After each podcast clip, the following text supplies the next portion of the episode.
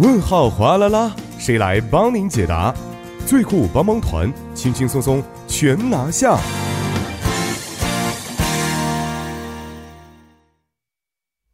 生活小贴士尽在帮您解答。但是首先要欢迎我们的节目作家李金轩，金轩你好，大家好，主持人好。嗯，今天呢要和金轩第一次为大家带来这个帮您解答的环节啊。是的，平时是在电波当中听到的，之前和金轩有过一次的这个直接的麦克风之前的交流，是的，真的是好久不见。对啊，这是第二次，所以呢。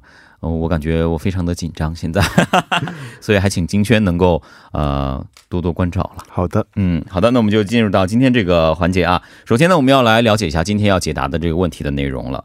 有位听众他说了：“你好，我是一名上班族，因为呢我们公司不提供伙食，每天中午呢都是要到外面去自己解决的，所以说我总是会到公司附近的一家餐厅。但是我算了一算，每天在这儿吃一顿午餐的话，一个月大概要花掉我二十二十万韩元呢。”那觉得不是，这是不是一笔小的开支？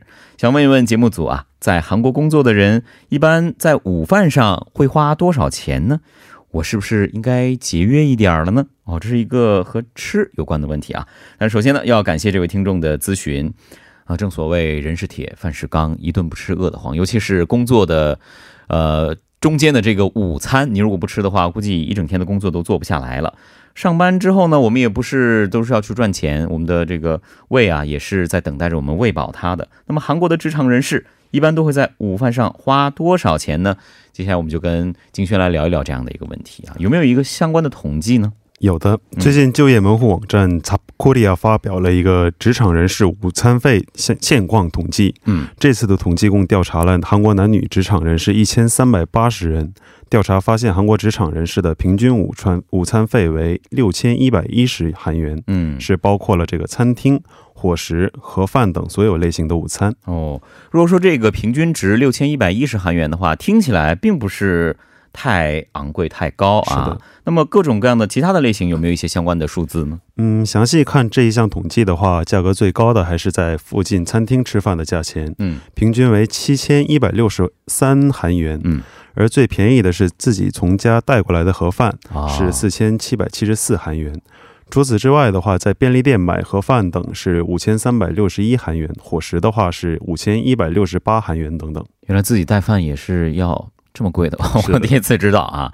看来呢，啊，不过相比之下，自己带来的盒自己带来的盒饭呢，绝对是要比出去吃要便宜一些的。其他的价钱应该是差不多的，对吧？是的，嗯。而如果看各自的比例的话，在附近餐厅吃饭的人是最多的，占百分之四十六点三。嗯。其次是公司的伙食是占百分之二十八点八，然后是便利店和自家的盒饭分别占百分之十点七和百分之九点六，而这两者是。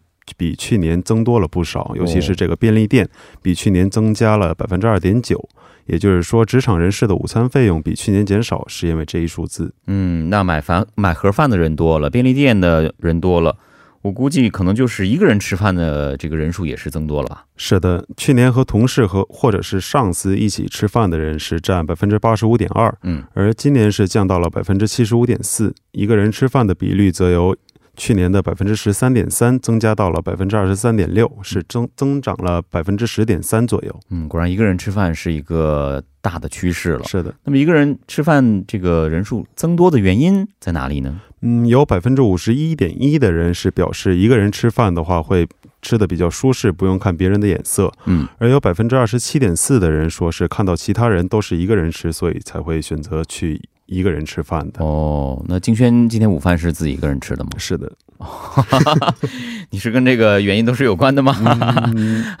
好的啊，也感谢金轩来帮助我们。呃，今天的这位听众解答了这样的一个问题。当然呢，也希望呢，您可以参与到我们节节目当中来，跟我们一起来探讨。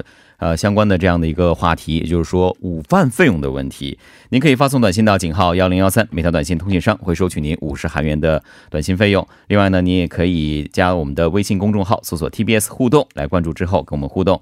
另外呢，还可以到我们的一零一三信息港的网页留言板来跟我们进行留言，我们也会把您的意见反馈在节目当中的。好的，要再一次感谢金轩来到节目当中来为我们的听众解答问题，谢谢金轩。再见。好的，接下来为您带来的是今日首尔。